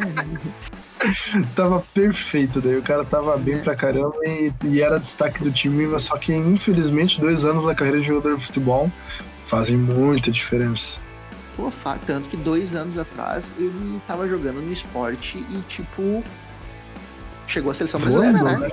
né seleção brasileira. Foi até quase cotado para ir para a Copa do Mundo se tivesse acontecido uma sequência absurda de lesões, de uns cinco lesionando na frente dele, quem sabe ele fosse, né? É, mas tipo, sabe, então um cara jogando no Brasil, jogando no esporte, chega a seleção brasileira, olha, tem o seu mérito. Tem o seu mérito, com certeza, né, mérito. cara? Ô, Diogo Barbosa, o que, que tu achou no jogo? Tu achou ele bem? Conseguiu cara, fazer o que o Cortez não consegue fazer? Cara, assim, eu, eu... ele parece ter qualidades, tá? Não é o bicho, mas parece ter alguma qualidade, parece ter uma boa qualidade no apoio, assim, parece ter um, um drible, uma. E, tipo, ainda é um jogador de futebol, tá ligado? Ele parece que ele aguenta 90 minutos de, com intensidade. O Cortez, não, tá ligado? Infelizmente. É, ele é um jogador de futebol profissional, que nem você falou. É aquela coisa é. básica que a gente espera de um jogador nível de Série A. E ele parece ser bom no, no um contra um, tá ligado? Ele é um cara que, de repente, com, com o PP colocando ele com o PP, de repente deu, uma, deu de bom, tá ligado? Que é um cara de explosão. Eu acho, eu acho que ele, ele e o, o Orejuela, né? Se o Renato não inventar de colocar o Ferraz agora que ele foi relativamente bem contra o Botafogo, vão ser uma boa dupla de laterais, cara. Porque são laterais explosivos que vão dar uma dinâmica mais forte pro time do Grêmio. Principalmente se voltar a jogar no 4-3-3, que depende muito de lateral, muito de ponta, né, cara? E Espero que dê certo, cara. Espero sinceramente. Podia ter contratado muito antes, já que o Caio Henrique foi o primeiro jogador que a gente perdeu logo que começou a pandemia. Poderia. Mas, né, contrataram. Isso que interessa. Não, e, e, e, é assim, né? Vamos, vamos admitir também. Isso, isso, é um troço que eu. Que eu não que eu defendo o Renato nisso, mas a gente tem que dar o um braço para ele. Ele pediu a porra do lateral esquerdo desde Tipo, acho que desde o que voltaram, né? Que... Ainda com o Guilherme desde... Guedes jogando e o Renato falando, pô, a gente precisa de um lateral esquerdo, não dá pra ficar só com esses dois. Aí o Guilherme Guedes, infelizmente, faleceu, né? Descansa em paz. não sabemos o que aconteceu, né, cara? Era pra ter ficado duas semanas fora pelo departamento médico e acabou desaparecendo, foi raptado por alienígena. Não, foi bizarro porque tem isso a, a, ele saiu do jogo porque em tese ele sentiu um desconforto e não ia poder jogar o Grenal. E tipo, e, e, e foi isso, tá ligado? E aí ficou, ficamos semanas sem saber nada dele. E, tipo, nossa, o que aconteceu com esse cara? Eu lembro que surgiu é. até toda uma teoria da conspiração que na realidade o Renato tava favorecendo o Cortez. Tá Só que, tipo, isso, isso rapidamente isso deixou de, deixou de sentido quando se viu que o Cortez tava, tipo, a 10 jogos em sequência, assim, quase conseguir se movimentar ainda jogando, tá ligado? Todo não, pera. Tem jogar bem, né? É, tipo, todo mundo, pô, não, se, se o Guilherme Guedes tivesse condição, ele teria entrado em pelo menos, sei lá, contra o Ceará. Certeza, né, tá cara? Porque. Não, na realidade ele teve uma lesão grau 3 na coxa e vai ficar, tipo, dois meses parado. E todo mundo, eita, ah, da onde veio isso? Só que, tipo, esses dois meses também já passaram e nada, cara. É foda, né, cara? Porque é o choque que tem quando o jogador sai da categoria de base e vai pro profissional, né, cara? Porque tem muito mais desgaste físico. Então acaba sempre sentindo. Não sei se é o Grêmio, né, cara? Que pode ser, mas. Porque eu não, não acompanho a fundo os outros times para ver se os outros times também têm esse problema. Mas a gente sempre vê que o jogador, quando sai da base e vai pro profissional, acaba tendo uma lesão, acaba tendo tempo de adaptação. O Jean-Pierre ficou bastante tempo com aquele problema no ombro, agora parece que tá melhor. E ainda assim tá ali mais ou menos, né, cara? Sempre tem uma lesão ou outra. Os jogadores da base sempre costumam se lesionar ali quando vão ao profissional. É, eu acho que é possível. E eu acho que no caso do Guilherme Guedes tem o complicador do, da pandemia, né? Sim, com certeza, né, cara? Porque, Todo mundo tipo, se fudeu e os jogadores não foram diferentes. O Ferraz foi um, né? O Vitor Ferraz foi um. Tipo, jogou um jogo e do nada lesionou. E todo mundo, caralho. E foi também nessa coisa de sentir um desconforto e quando foram ver, um troço muito mais sério. Sim. E tinha ido bem no início do ano e depois voltou a pandemia, voltou muito pior, né, cara? Não, é que eu, assim, eu, eu, eu, eu tendo a defender um pouco o Vitor Não acho que ele seja ruim, tá ligado? Mas é, é inquestionável que ele não tá fisicamente no nível dos jogadores. Eu acho que isso é bem Ele é um cara que, se ele continuasse no é reserva. né? Ele não, é, ele não é velho também. Eu acho que ele sentiu essa lesão no início, da, no início da volta ao futebol, porque eu acho que se a gente for ver, o Vitor Ferraz deve ter, tipo, cinco jogos. Seis no máximo. Tipo, agora, sabe? Desde, desde a volta da pandemia. Porque, tipo, ele lesionou e o Orejuela teve uma sequência fudidaça. Assim. Tanto que ele foi voltar. Eu acho que ele voltou no jogo contra o. No final contra o Caxias, né? É, ele volta contra o final contra. Uhum. Ele volta no final contra o Caxias, joga contra o Sport, eu acho também. E aí some e volta contra o Atlético Mineiro. É bem assim, aí, tá ligado? Então, tipo, na real, eu dou um certo desconto do cara porque, tipo, ele tá procurando o melhor ritmo físico dele. Tá ligado? E sim, como reserva não tem absolutamente nada de contra, tá ligado? Ele, eu acho que ele, inclusive, seria um bom reserva. Ou para jogos tipo o de ontem, contra tipo, jogos tipo contra o Botafogo, tá ligado? Que, tipo, que o Grêmio vai ter mais a bola. E, tipo, é legal ter um cara que seja quase meia ali, tá ligado? Porque eu, eu acredito, Exatamente. eu acredito, assim, que tecnicamente falando, o Ferraz ainda é tá um pouco acima do Ura. com certeza. No técnico, um cruzamento melhor, um passe melhor, passe, tem uma visão de jogo melhor. Né? Sabe que é um lateral direito, não tem que, tipo, ir pra ponta esquerda e pro... Bem isso daí. Sabe o que ele tem que fazer em campo, né? Sabe? Tem aquela faixa na mental dele, tá? Eu corro daqui até aqui, sabe? Não. Eu jogo bola. Tá Isso daí. Às vezes eu penso que o Orejuela pensa, tipo, eu jogo bola, tá ligado? Eu jogo bola. Parece que eu tô pelada, bola. né, e sobre o Botafogo, tem mais alguma coisa para falar? Ou podemos falar brevemente sobre as possíveis contratações do Grêmio? Não, eu acho que é isso, cara. Eu acho que é isso. Foi um jogo ok. Foi um jogo ok. Depois do 3x1, acho que ninguém teve medo de, de um empate, de alguma coisa. O Grêmio é, soube levar. O Grêmio o tava, tava sólido, né, cara? É, e é que, mas é de novo a questão da fase, tá ligado? Eu, acho que o foco principal do Grêmio é tentar tirar essa, essa nhaca que ele tá carregando nas costas tá ligado? E agora tem dois jogos difíceis, né? Porque pega o São Paulo no final de semana e já tem o América de Cali na Libertadores. Se bem que a América de Cali a gente já tá classificado, né? Acaba sendo um jogo um pouco mais tranquilo. Mas mesmo assim, é importante que o Grêmio pontue para que continue como mandante nas próximas fases, né? É, mas eu. eu... Sim e, e, não faz tanta diferença, né? Claro, obviamente que o Grêmio ganhe. Porque o Grêmio vai acabar sendo um dos piores primeiros colocados. É, independente, independente. Com 13 pontos, ele vai ser, tipo, sei lá, dos 8, ele vai ser, tipo, sei lá, o quinto. Não vai fazer tanta diferença se fizer é. mais pontos, né? Mas, tipo, mesmo assim é melhor ganhar, né? Um para garantir o primeiro lugar da chave e tem, em tese, um adversário mais fraco na próxima fase. Mas... E vamos ser sinceros também, né? O Grêmio tá disputando essa Libertadores por disputar, né? Muita água precisa. Não, sério. Muita água precisa passar debaixo da ponte pro Grêmio virar um time melhor. Talvez seja, como eu falei, o Jean-Pierre. Jean-Pierre, talvez. talvez. não que não, não, não tenhamos visto outras, outros times que conseguiram chegar a fases mais avançadas, empurrando com a barriga, né, cara?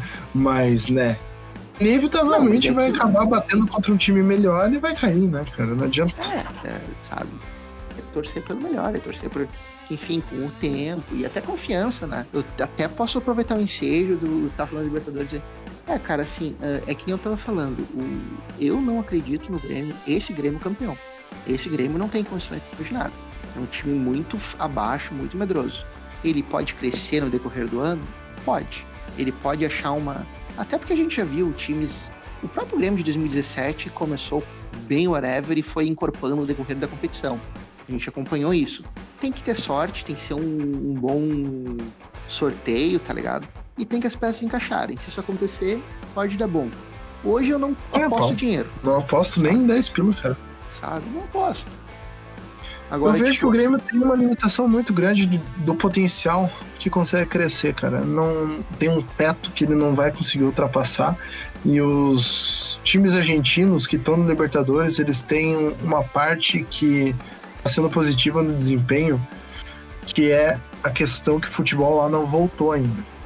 Eles não estão tendo campeonato nacional, os times argentinos estão jogando apenas a Libertadores. E só os times que estão no Libertadores, mais o Tigre, que também tá, que tá na segunda divisão, que estão tendo permissão para sequer treinar lá na Argentina. Então eles estão tendo uma superioridade física muito grande com os times brasileiros, quando, quando encontram times brasileiros, e são bons, né, cara? Vamos, convenhamos. E os próprios outros times brasileiros que a gente vai ter que competir contra na Libertadores, no Campeonato Brasileiro que já se foi, nem adianta pensar na Copa do Brasil, se a gente começar a ir pra frente, o Grêmio eu acho que não. Como eu falei antes, vai chegar uma hora que vai bater contra um time melhor e não sei se tem capacidade de ganhar. É, é, é resumindo é isso. Resumindo é isso. Claro, aí eu falo, a grande sorte do Grêmio neste ano em particular é a gente vai jogar daqui contra algum time mais forte quando? Daqui um mês, dois, muita água pode passar, tá ligado? Exatamente, vai Mas, ter tipo, tempo para melhorar. É, Só que mesmo e, melhorando. É, e tipo, e se recuperar também, né? Porque o, o, o grande problema da, da, queda do Grêmio uh, nesse ano foi aquele momento que a gente se viu com zaga reserva, sem volantes, sem o PP, tá ligado? Aquilo destruiu Sim. o time do Grêmio. O time do Grêmio chegou, teve jogos, tipo, olha a escalação que o Grêmio jogou no Chile, cara. Olha aquilo. Pelo amor de Deus. Né, cara? Pelo amor de Deus, olha aquilo. Não justifica a, a o não, jogo tétrico, mas horrível também, né, cara? Com certeza ajuda a não desempenhar o futebol bom. Sim, sim, não, sem dúvida. É que nem eu falei no, próprio podcast que a gente falou sobre o jogo do Chile. O Renato cagou muito na escalação, cagou muito na escalação, mas ainda assim aquele time não, não é um time pro nível Grêmio, tá ligado? O Grêmio não, não poderia chegar, jogar uma Libertadores com um time assim.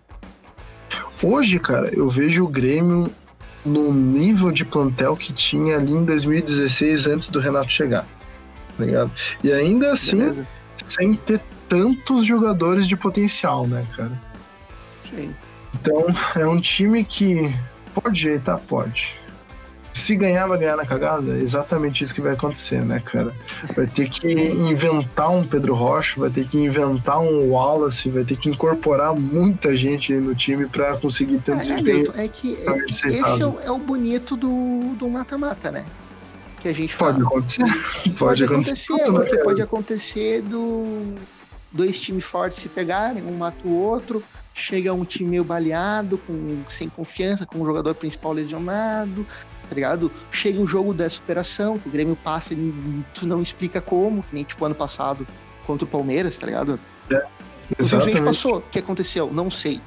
Como aconteceu? Não sei. Passou, pronto. Deu bom, é isso. Não quero é, falar muito sobre isso. E, às vezes acontece.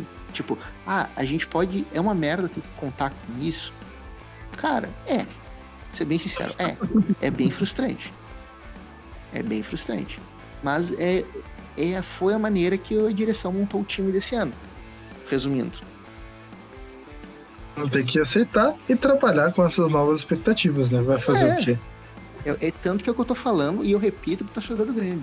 Cruzada, não adianta vocês ficarem toda vez que o Grêmio perder fora, ainda mais com um time forte, vocês ficarem achando que é o fim do mundo, não é? Ah, mas perdeu pro Atlético Mineiro fora, perdeu pro Santos fora. Adoraria que tivesse ganho. Mas, tipo, essa é a nossa realidade hoje Sabe? Exatamente, cara. Essa... É que ah, vai, jogar contra o São... vai jogar contra o São Paulo. Adoraria que ganhasse. Não acho São Paulo um bicho de sete cabeças.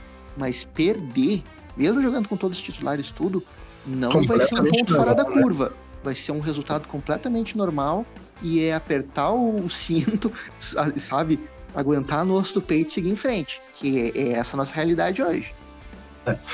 Eu teria mais esperança se a diretoria tivesse uma autocrítica e fosse vendo esses erros para constituir um elenco melhor em 2021.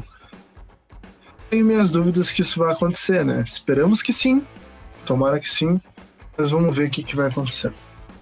Ah, Jason, uh, acho que vamos encerrando o programa. Gostaria de mandar um abraço, fazer um jabá do teu outro podcast. Cara, não, nós não tivemos gravação, mas se vocês quiserem conferir o Papo de Quadrinho, que é um podcast sobre quadrinhos, séries, filmes, cultura nerd em geral, verifique, cuidem lá no Spotify que vocês encontrem todos os nossos episódios. A gente tem uns 10 episódios lá. Confiram lá se é do interesse de vocês. Bacana, galera. E eu novamente agradeço a todos os nossos ouvintes pela. Se vocês ainda estão aí. Se vocês ainda estão aí pela sua paciência. Não é fácil a gente estar tá fazendo um podcast assim com tanta coisa rolando é pandemia, é trabalho, é sobrecarga de tudo. Acho que tá todo mundo passando por uma fase bem complicada na questão emocional. Mas a gente o Grêmio tá jogando essa bolinha. o Grêmio jogando essa merda para completar. Mas estamos aí e estamos junto. E valeu, galera. Um abraço e é nóis. Falou.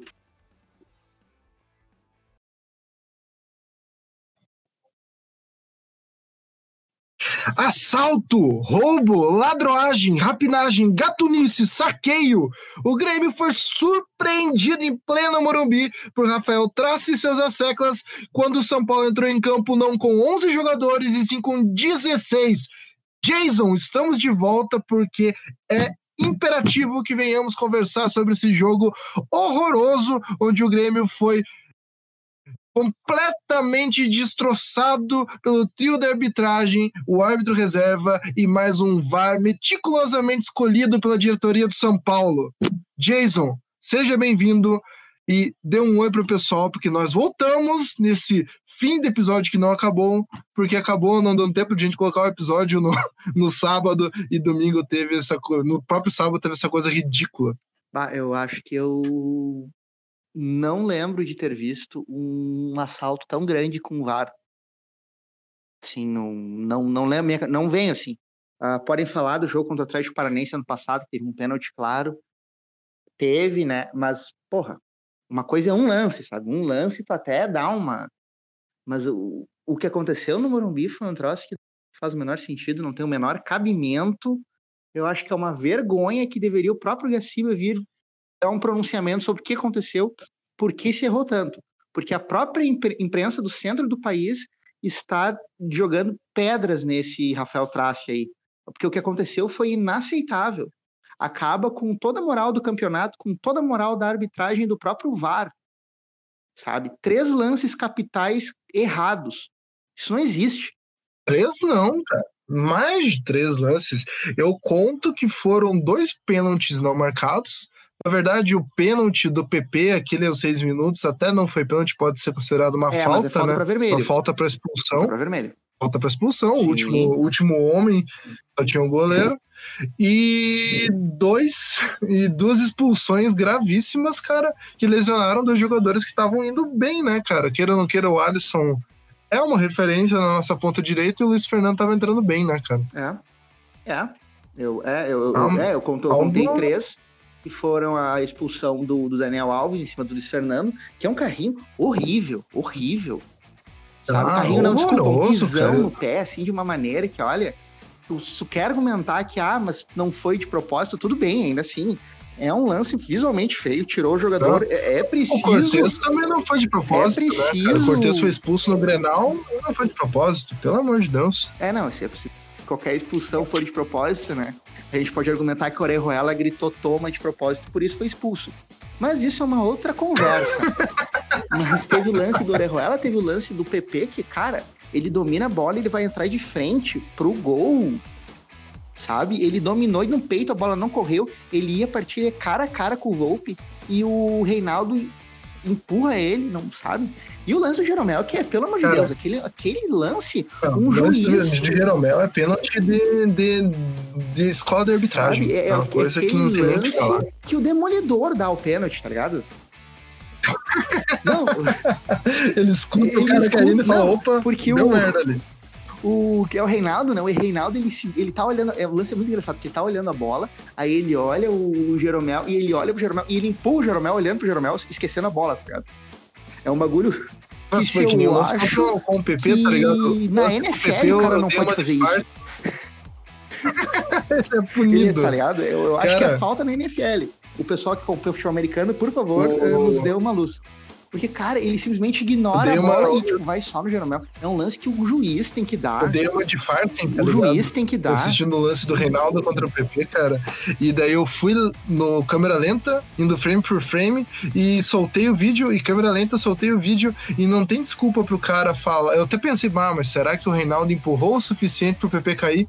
E a conclusão, óbvio que tem, é que empurrou, cara. Não tem, não tem outra. O PP saiu voando, mas mano. É, um, é, mas é um, é, é, um, é o tipo de lance, cara, que, não, que, que tu não consegue redimir o juiz, tá ligado? Porque é uma falta, é claramente uma falta, porque ele empurra, tá ligado? Não é um trombão ombro com ombro, sabe?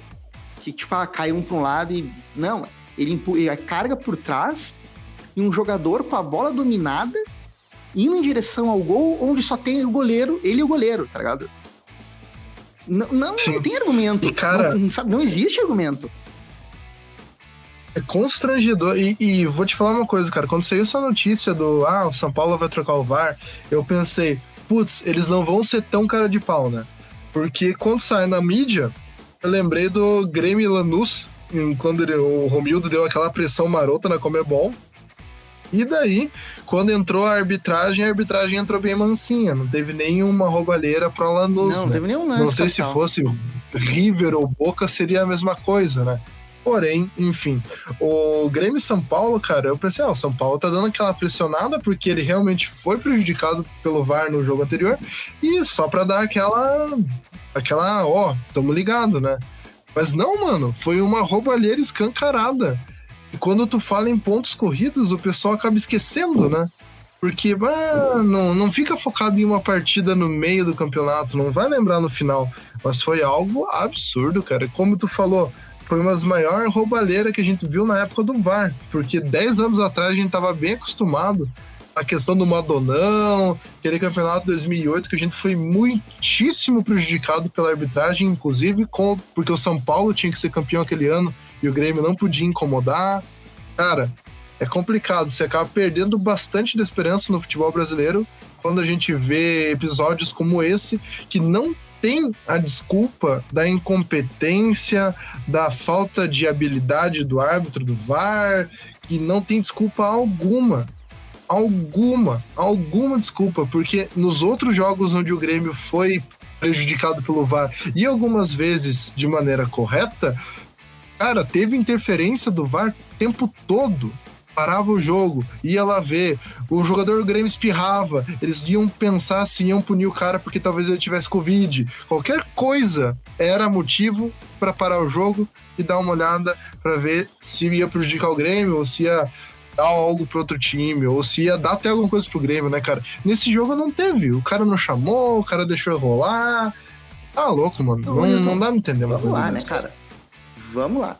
Se o que o Diego Souza fez contra o Botafogo foi violento, o que, que foi que o Daniel Alves fez, então?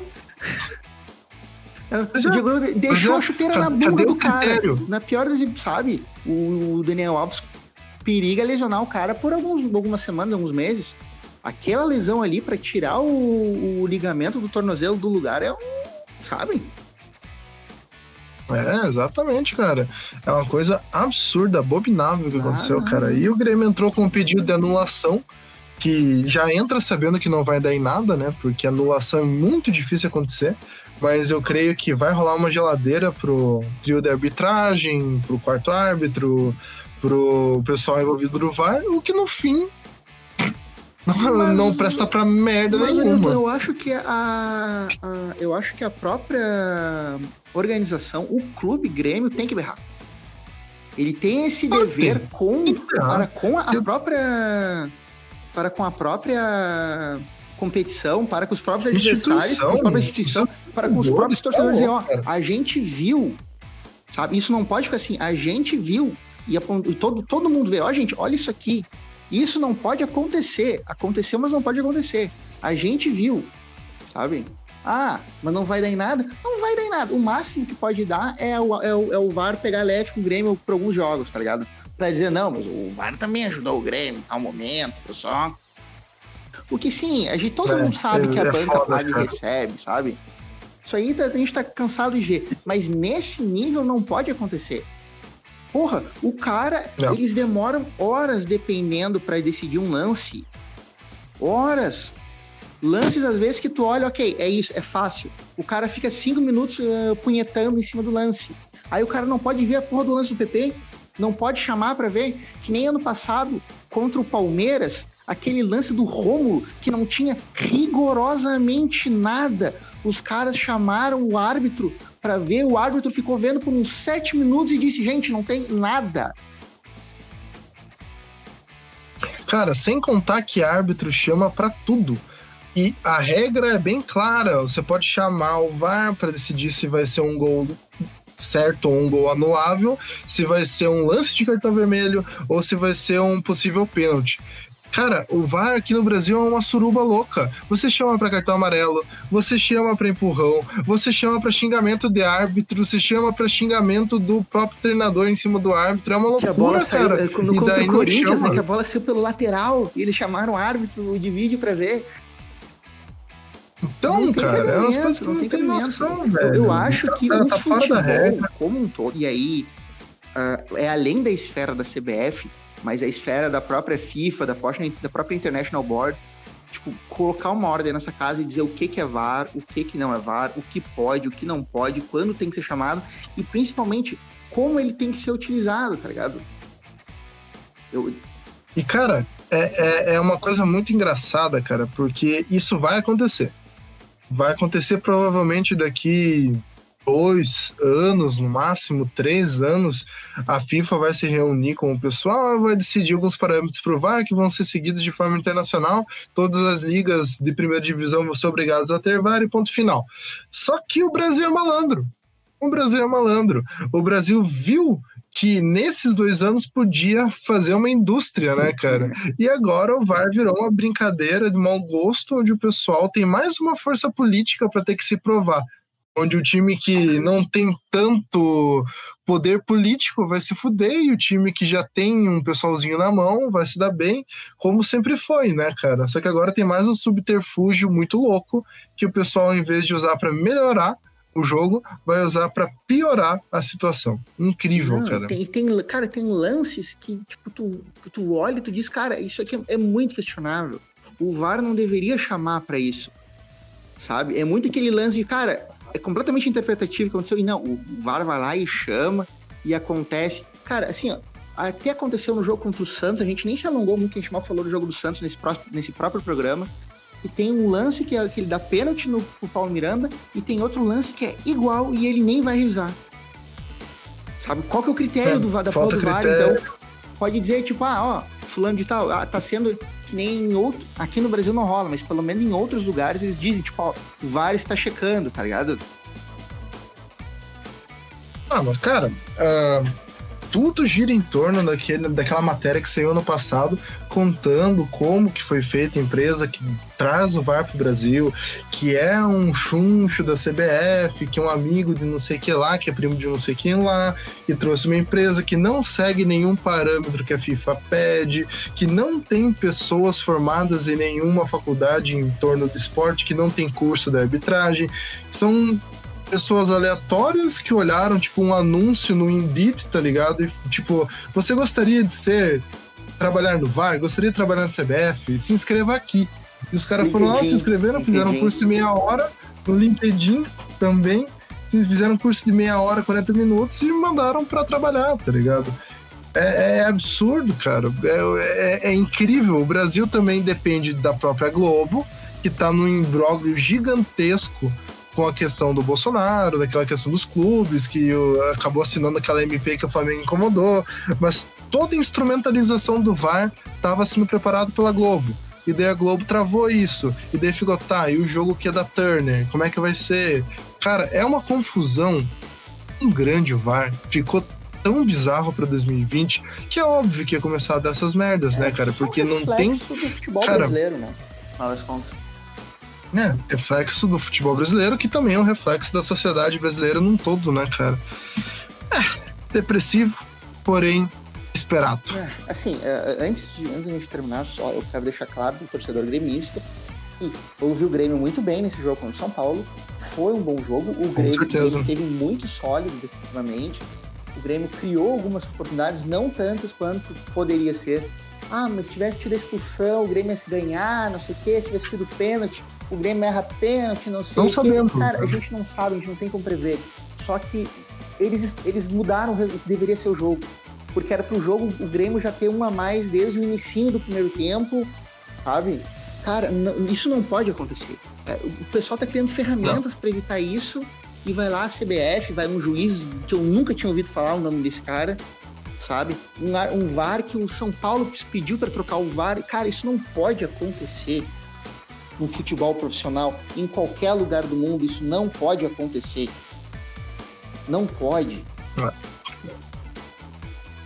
Complicado, cara. É complicado. É, é horrível ter que estar tá falando disso de novo, né? Porque a gente cresceu falando essas coisas escusas tem livros feitos por árbitros que se formaram, que se formaram, que largaram o futebol contando a sujeira que, que aconteceu em épocas antigas e a gente vê que não mudou muita bosta, que o VAR acaba sendo instrumentalizado como um, mais um, uma ferramenta de roubalheira e acaba acabando com uma partida boa do Grêmio que estava conseguindo ter um desempenho surpreendentemente bom. Na... Cara, deve ser muito frustrante como jogador você ver que teu time estava bem no jogo e não consegue ter um resultado positivo por causa de algo que é extra-campo. É foda, cara. Não, não, Mas enfim. eu só consigo imaginar. Eu só consigo imaginar. Porque, tipo, a gente fala dos jogadores, mas a gurizada treina, a gurizada trabalha todo dia, tá ligado? Tem muita gurizada nova que, tá, que quer se provar, quer provar o mundo, que é, que é bom de bola, que entrou nesse jogo, tá ligado? Se esforçando, sabe? E aí, por quê? Porque o, o juiz não, não quis, o juiz não, sabe? Aí tem aquele momento que é ridículo que o, que o Jeromel toma o terceiro amarelo, que é porque o Jeromel vai falar com o juiz, o juiz e o juiz diz, dá um amarelo para ele reclamação. Aí o Jeromel fica falando, eu sou o capitão, porra, eu sou o capitão, eu posso falar contigo. E o Kahneman também levando o amarelo no finalzinho do jogo, porque o Reinaldo fez a falta nele ele foi conversar com o juiz e o juiz também deu um cartão amarelo. É tomar no cu, cara. Não, São umas coisas assim. que. do Daniel Alves que é ridículo também. Que obviamente não, não entra em lances capitais do jogo, porque não, não rolou um gol. Mas tem uma, um lance que o, Não lembro quem, e o Kahneman dividem uma bola, e não é absolutamente nada, e o juiz dá uma falta, e eu olhei, pá, ele, o juiz vai dar pênalti. Aí ele dá uma falta, tipo, sei lá, um palmo da, da entrada da área, tá ligado? Que o Daniel Alves isola de maneira bizonha, inclusive. Mas enfim, e se dá um gol nesse lance? Eu vi a cobrança de falta. Sabe? E aí, como é que fica? Ai, cara, é, é, E não dá pra defender, não dá pra falar que, ah, porque o cara é ruim. Foi muito além disso dessa não, não, vez. Foi, foi, não. Infelizmente foi eu, muito além disso, cara. Início, agora no início desse, desse bloco aqui. Cara, um lance capital eu consigo entender. Eu consigo, eu passo, sabe? Eu, muda o resultado do jogo, muda, mas eu consigo entender. Tipo, às vezes dá merda, às vezes o cara faz merda e pronto. O cara não viu, o árbitro de vídeo também não, não viu, não quis, achou que não era nada demais, sabe? Futebol tem as subjetividades, mas três, quatro lances cabais não é aceitável. Não é aceitável. Não é mesmo, cara. Simplesmente é. isso. Infelizmente, cara. A parte boa é que tem jogo ali da Libertadores, jogo morto, jogo que não faz tanta diferença, né? Então o time vai poder dar aquela relaxada, entre aspas, vai jogar um jogo sem tanto peso para voltar a jogar no Brasileirão para tentar conseguir três pontos. Mas o que mais me deixa puto da cara, velho, é que é claro que o juiz não vai continuar roubando pro São Paulo, tá ligado? Porque a parada ficou muito na cara, então o São Paulo conseguiu um ponto, queimou um tiro gigantesco que podia ter usado, sei lá, numa Copa do Brasil ou num final de campeonato. Ou num jogo de um determinante, ponto, tá né? Não um jogo contra o Grêmio que tá na metade da tabela, enquanto eles estão liderando. No primeiro turno. Fizeram, ah, cara, é coisa assim, tipo... fizeram um carnaval, pediram para trocar VAR. O VAR fez essa arbitragem ridícula para quê? Para ganhar um ponto contra um time que nem tá lutando diretamente contra eles. E aí, sabe? É. Parabéns. não tem explicação, velho. Coisas de futebol brasileiro, é, velho. Tá louco. Enfim. Bem, vamos nos despedindo novamente do, pro pessoal. Agora estamos acabando de vez. Prometemos para vocês estamos acabando o episódio. E melancolicamente deixo o meu abraço. Jason, quer deixar um abraço? Eu só um... deixo essa já deixou na outra saída. Eu só deixo essa declaração. O podcast Gold Nunca como um todo está hashtag revoltado. Revoltadíssimo. Então, um grande abraço, galera.